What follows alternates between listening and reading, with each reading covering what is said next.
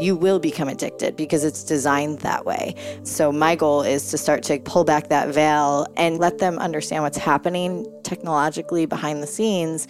And when you start to explain that maybe they can't help themselves because the same thing is happening in their body as when they have alcohol or cigarettes. It gives them that permission that they need to say, oh, okay, this is a problem, and now I can take necessary steps to start to change it.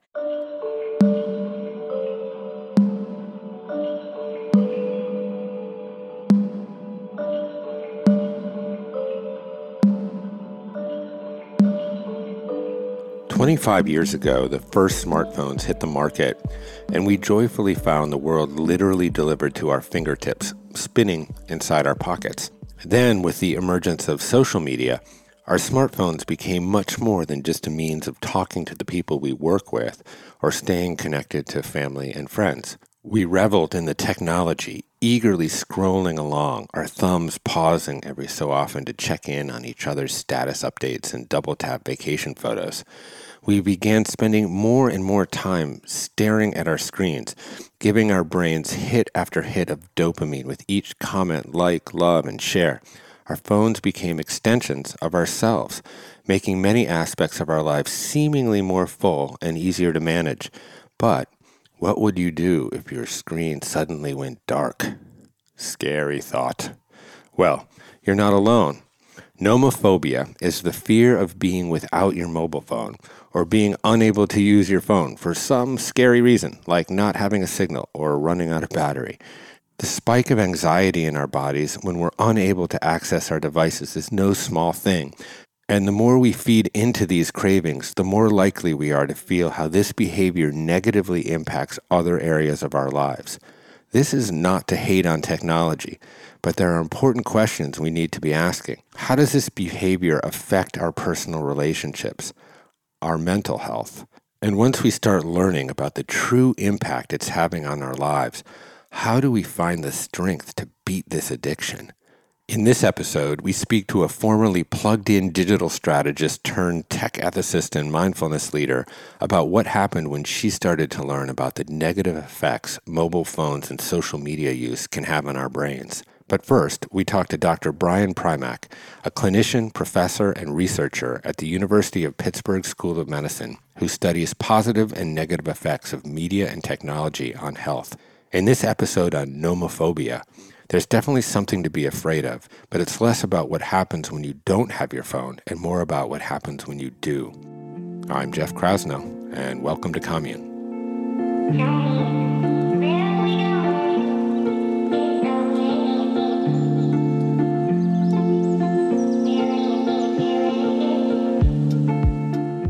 I am Brian Primack, and I have two major roles here at the University of Pittsburgh. The first is that I am Dean of the Honors College, and then my other role is that I'm Director of the Center for Research on Media, Technology, and Health. I research and look at both the potential positives that media and technology may have for health, as well as some of the problems or drawbacks. Well, I'll start with this question. I believe you also have a teenager. And I can't seem, as hard as I try to read to her and cook her kale every morning, to shake that Snapchatty phone out of her hand. So now that we seem to come to an understanding that social media adoption is on the rise, what other kinds of behavioral ramifications or, or outcomes have you found potentially associated with that rise in adoption? Well, we've been particularly interested in mental health. And one of the reasons for that is that there is a real epidemic of mental health problems um, in the United States and the world. So when we started looking at the relationship between social media use and, say, depression, we actually thought that there was going to be sort of a, a nuanced relationship. We did not expect to see sort of a straight line, you know, more social media use, more depression. Every level of increase of social media use was associated with a increase in the likelihood of depression. And that was true across all age groups. That relationship was true for men and women, and basically every sort of socio-demographic category that we looked at. And it was a steep relationship and it was linear. And that was definitely news to us. And did you come to a kind of a hypothesis? I think that we had overestimated the value of what people get from a cell phone, uh, what people get from their social media, in the sense that you know we thought that people were going to be at a disadvantage if they didn't use any social media at all, but it turned out that those were basically the happiest people. That's probably where we were not correct. Um, you know, I still think though there are, there are a few different possibilities. I mean, one thing that certainly you have to, you know, keep in mind with a study like this, where you're just looking at relationships, uh, and you're not necessarily like you know looking at people over a 20 year period or something like that, is that we don't necessarily know which direction you know this relationship goes. So it very well could be that it what we're just finding is that people who are more depressed tend to spend more time on their cell phones. The other possibility is that people who use a lot of social media, you know, they might think that they're connecting, but really those connections that they're forming aren't necessarily really replacing valuable in person relationships. The other possibility there is that people who spend a lot of time on social media are uh, subject to sort of lots and lots of hours of seeing everybody else um, talking about you know how great their lives are and that person doesn't feel like they can quite measure up yeah, exactly. You know, I think about the accumulation of friends or followers and those little kind of dopamine hits that you get, you know, chemically every time you get a certain amount of likes or positive reinforcement on social media.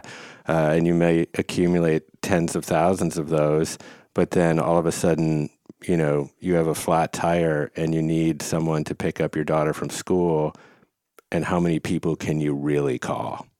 Like, yeah, one or two. Um, yeah, and that's maybe a result of just the reality that real deep connection takes time, but it also may require face to face connectedness, which uh, social media cannot provide. Yeah, we're a very social animal. And we've developed that sort of need for social interaction over, you know, literally millions of years of evolution. But social media has been around for about 20 years. Now, we can try through social media to um, mimic some of those things. So, you know, maybe a, an in person smile gives you joy, and so then there's an emoji. Maybe it does give you sort of a little bit of, you know, like you said, that, that dopamine hit, but can it truly replace the natural? Not necessarily. We did a study on this and, and published it that we found that the more people in your friend list who you've never met before face to face, for every single one of those people, your likelihood of being depressed, of being socially isolated actually increases. So the idea there is, you know, when you're just accumulating friends and you get this big rush of like, oh my gosh, this person I don't even know, you know, accepted my friend request and likes me. And that actually turns out to be sort of a, a, a false sense of joy because it's those sort of weak relationships, you know, that don't really have a basis in, um, you know, uh, reality that you know may contribute to problems later on. Those are the people who might be more likely to misinterpret something that we say. And I think one of the real values is in saying, I already have these this group of friends, and this is a way for me to kind of extend my relationship in today's very, you know, hectic, chaotic world with people that I already have a connection with. So hopefully what we're doing is we're not having it replace, we're having it sort of augment. Yeah. So your advice potentially to a young teenage girl per se, be it my daughter or not, might be as far as friends and followers on social media go, less might be more. Yeah, what I like to think of it is selective. One thing is to select your friends carefully. You know, who is it that you really want, you know, to sort of be forming these uh, relationships with? But the other is like, for example, selecting the different platforms that you're going to use because it's also been shown that the more platforms you try to use, um, even controlling for the total amount of time that you spend is directly also related to more depression, more anxiety, more social isolation. So if there are two people and they both use two hours a day of social media, but the person on the right splits that up among seven different platforms, and the person on the left just uses two different platforms, the person on the right is actually three times as likely to be depressed. Hmm.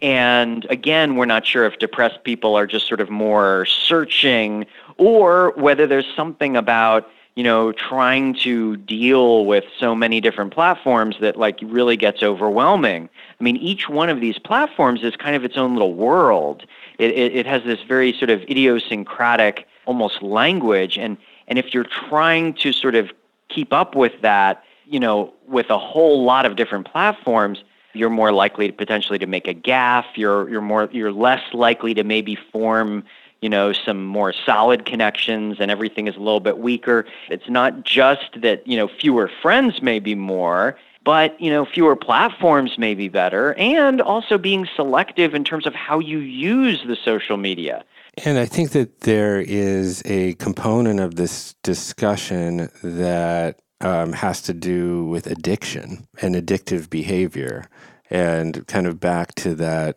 sort of neuroscientific approach of you know okay we're getting this sort of reward neurotransmitter burst, you know, um, every time that we pick up our phone and we see some sort of positive reinforcement in, in the form of likes or, or, as you say, new friends accepting you, to the point where we have, as a culture, developed this sort of irrational fear of being without our phone.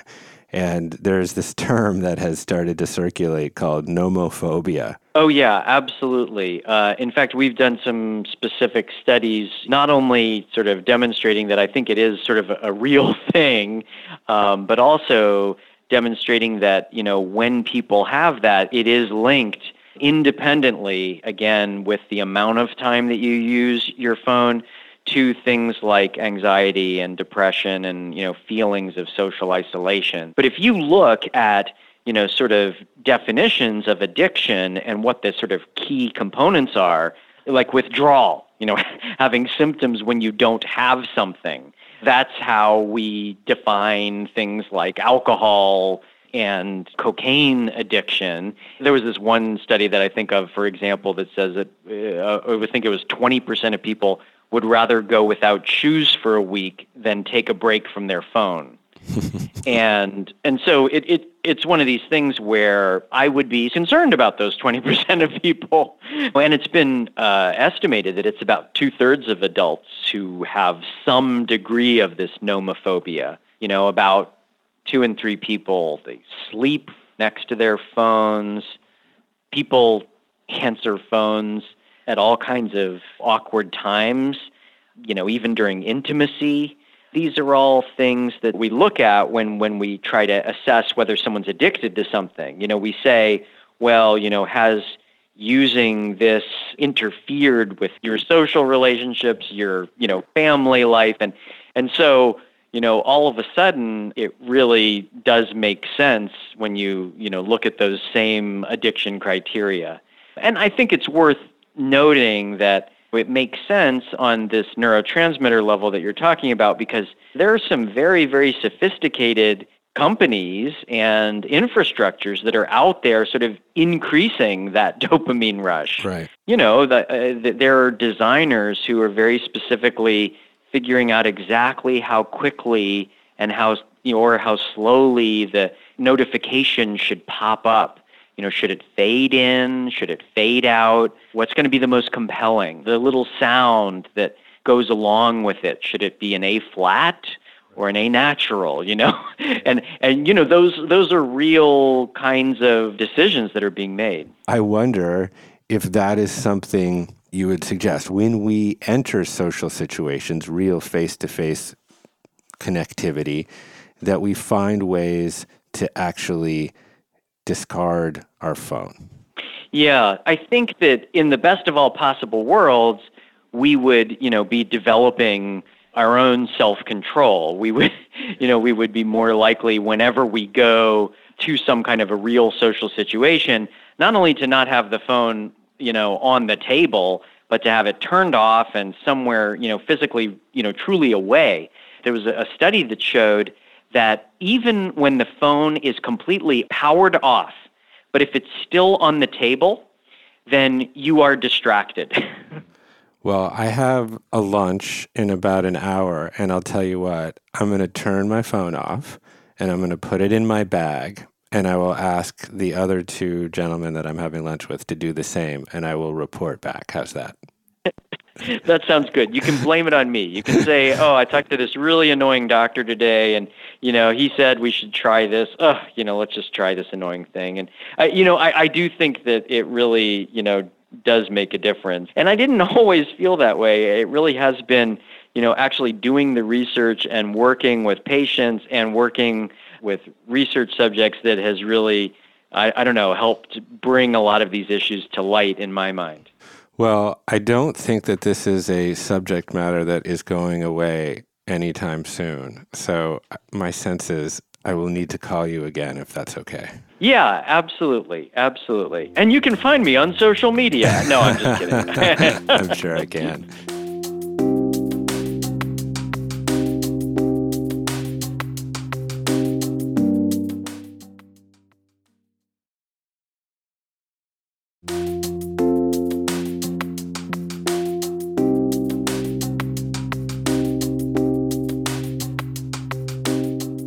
Jess Davis is the founder of Folk Rebellion, a movement where she promotes slower living and the more mindful use of technology.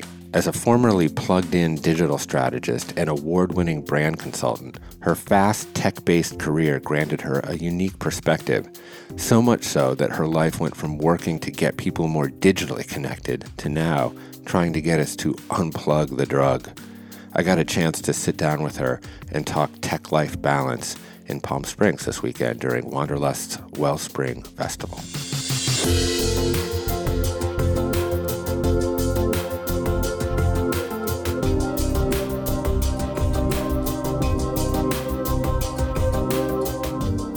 My name is Jess Davis, and I'm the founder and editor in chief of Folk Rebellion, which uh, started out as a lifestyle brand advocating for awareness and change in how we're using our technology, but has since transitioned more towards like a slow media concept where we do uh, printed publication that people can take into their homes and pore over their content. It's 80 pages long, so it should take them a month to read it purposefully and help their internet riddled brains focus again. Um, and we're launching a podcast similar to you guys in a in the new year. Good for you. Have Thanks. me on. So, of course. I'll, I'll start with just you know sometimes these statistics can just really grab someone, right? There's a few that just like freak me out. Like 90% of 18 to 29 year olds sleep with their phone. Yeah, I know that that's up to 95% now and something like 80% sleep with it either on their chest or under their pillow. And 60% of the cell phone's radiation is absorbed into the head. So if you want to get scary about it, right off the bat, I just went for it. there, th- this is a problem. Just physically being within something that we are not able to study quick enough. There's this one 67% of self owners experience phantom vibrations. What, Yes. what is that? That is where you don't have your phone within arm's distance or on your body, but you feel it vibrating. And this just happened to me. I took a group of people to Greece on one of our off the grid adventures. We do these big trips once a year. And it was day six, and I was still feeling buzzing. And I have a pretty good relationship with my phone. It's not always on me, it's somewhere away, but I still felt it. And what I feel are email dings. I like know the difference. Right. Yeah. So that's a phantom vibration. Even you have that. Yeah, yeah, yeah. Oh no, this all started because I was a total addict. And and I needed to change things for myself and mostly for my son because I had had a whole life without this technology. I didn't get my first cell phone until I was 21.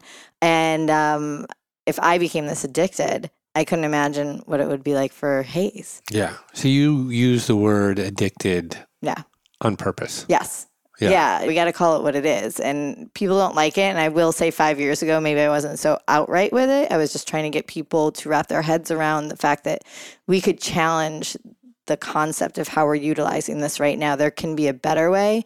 But what I found is without balance, or boundaries, and education, you will become addicted because it's designed that way. So my goal is to start to pull back that veil, educate the average user, you know, um, user also sounds like a drug user Yeah. um, and, and start to uh, you know let them understand what's happening technologically behind the scenes so that they can say they feel a little validated when someone says to me, I don't know why I'm doing this, or I'm so mad at my husband because he's on Reddit instead of, you know, snuggling with me. And when you start to explain that maybe they can't help themselves because the same thing is happening in their body as when they have alcohol or cigarettes or things like that, it gives them that permission that they need to say, oh, okay, this is a problem. And now I can take necessary steps to start to change it.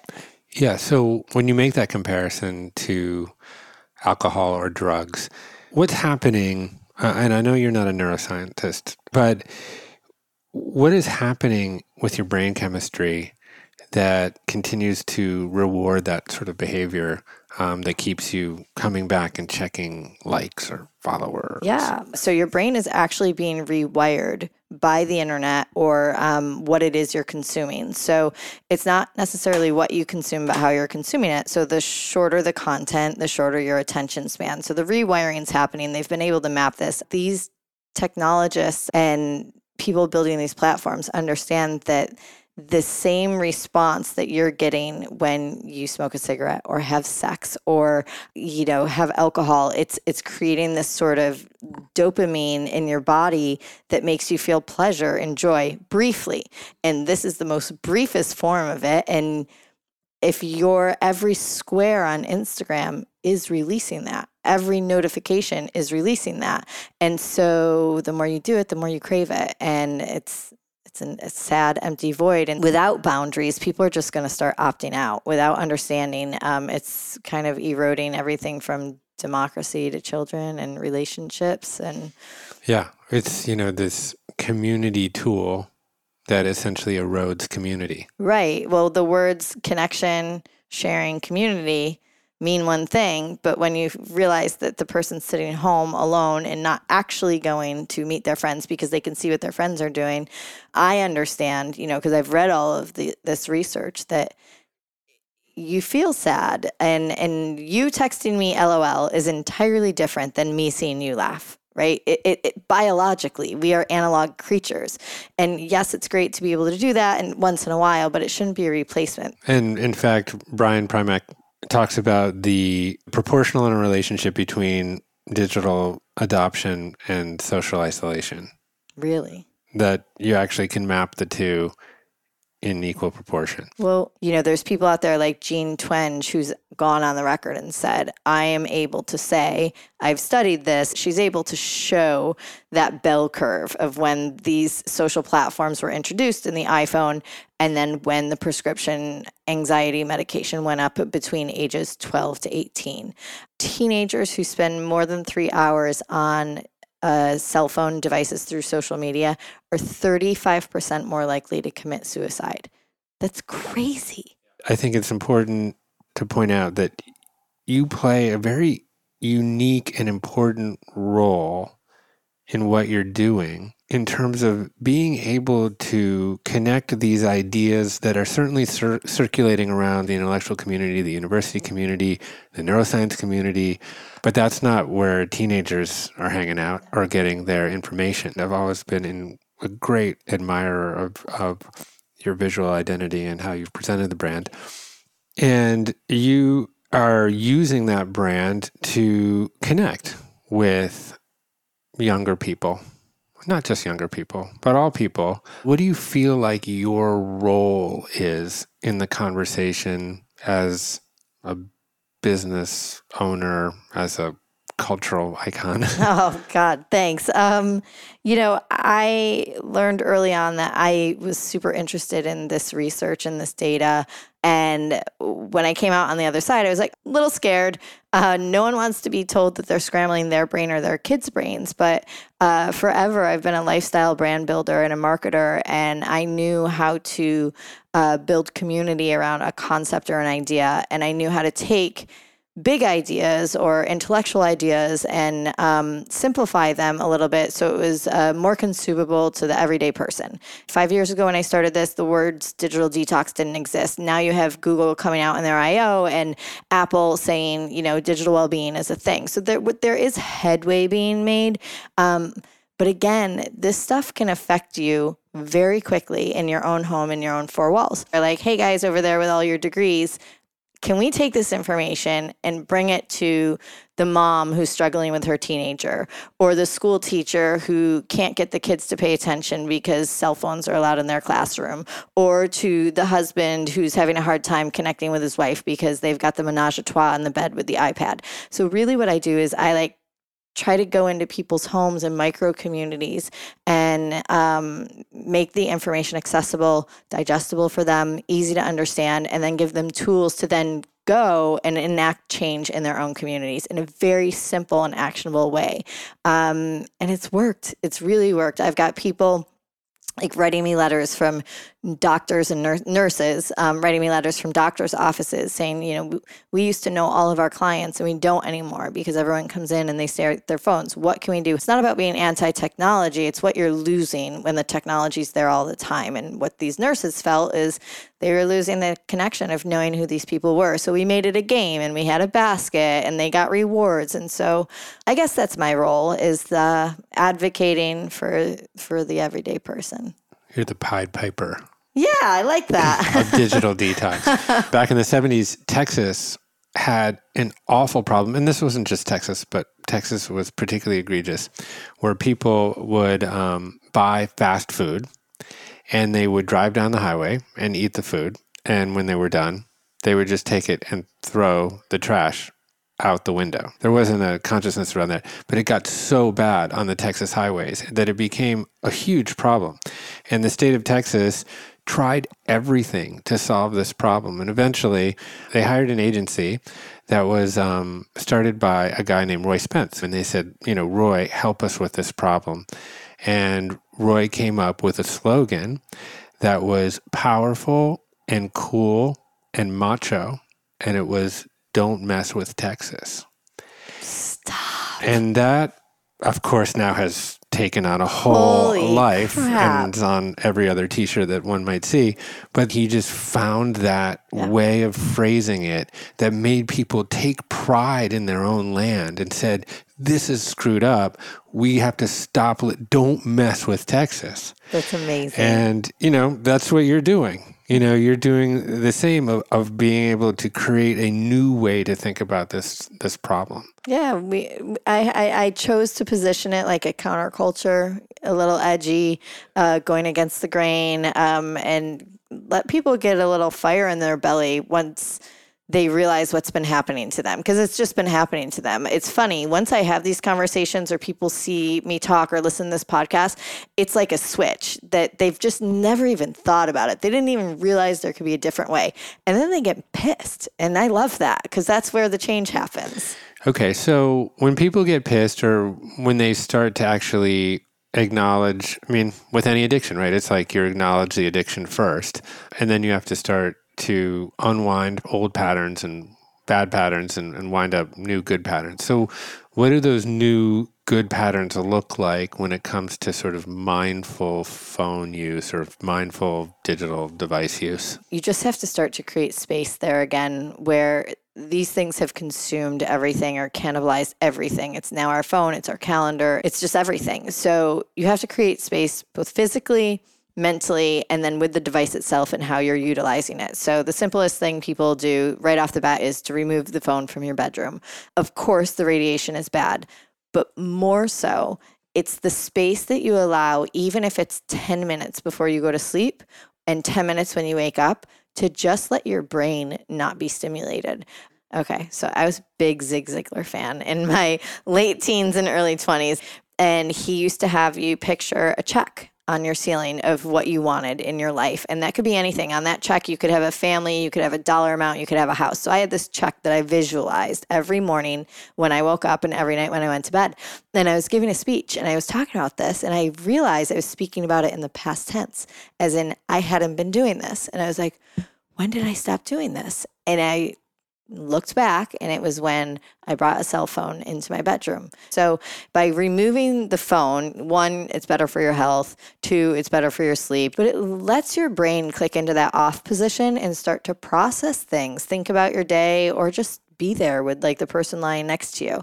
And then in the morning, it lets you be proactive versus reactive. So that seems to be the biggest and easiest change. When you say space, you are referring both to physical space and time space. Yes. yes. Are there other just actionable things that totally. people can yeah. just so put in their life? They just have to figure out what boundaries they want. So usually the first thing that comes up is work. So we start to have to push back a little bit on that, but you can't change these boundaries and say, I'm going to batch my email. I'm going to not work after 8 p.m. I am not going to carry my phone on me 24 7. So if you don't hear from me, I'm not dead in a ditch, but just know you can't do these things unless you communicate it. So the I always say like the best defense is a good offense. So decide what your boundaries are. You're never going to get them right the first time. It took me six months to figure out what was going to work for me, work for my business, work for my family the whole time I'm communicating with people, hey, I'm trying this thing. I think it's going to make my work better. I think it's going to make me feel better. No one's going to say, I don't think you should do that. Right. Um, or if they do, it's usually because they also have a problem they don't want to look at. Yeah. So I think as that's part of the issue that might prevent someone from taking some of these actionable steps is that there, there there's a worry that, oh, my business is going to suffer because I'm not going to be responsive. And so people are going to think I'm a flake or I'm going to, things are going to fall through the cracks. My to do list is not going to get done. Totally. But you could apply it to yeah. other parts of your life too. What would you say to the, to the worriers? I, I 100% can guarantee that they're productivity will increase if they start to set better boundaries to their usage. I've read all these studies. I understand that every time my computer or phone dings, it takes me off task and it puts me back on, takes me 25 minutes to get back on. If you do that all day long, you're never actually doing any work. You're just responding or looking or distracting yourself. So I started to bucket my time. And it's very much like Tim Ferriss. I mean, it's you do your most important task first. You spend two hours fully focused on it. You shut out the rest of the world. You tell them for two hours, I'm going to be doing this. And you have to set up like, like, solutions. So I had to put a landline in both my office and my home. So I say, for two hours, I'm shutting everything down. I'm working on this really important book proposal. It's the most important thing in my life right now. I have to do it. You guys know that. If you need me, call the landline. Guess how many people have called the landline in five years? Two.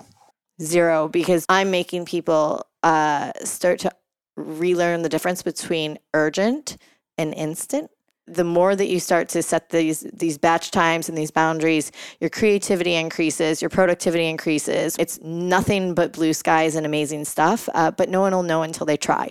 So just try. Well, I have a feeling that this is the beginning of this movement because I have a teenager. I have three daughters, and uh, man, you know, you can make them as much kale as you possibly can and you can read to them every night and we do but you cannot compete with snapchat and instagram and you just need to change the way that they're thinking and approaching their life. And this uh, this message is really important. So thank you. Thank you for having me.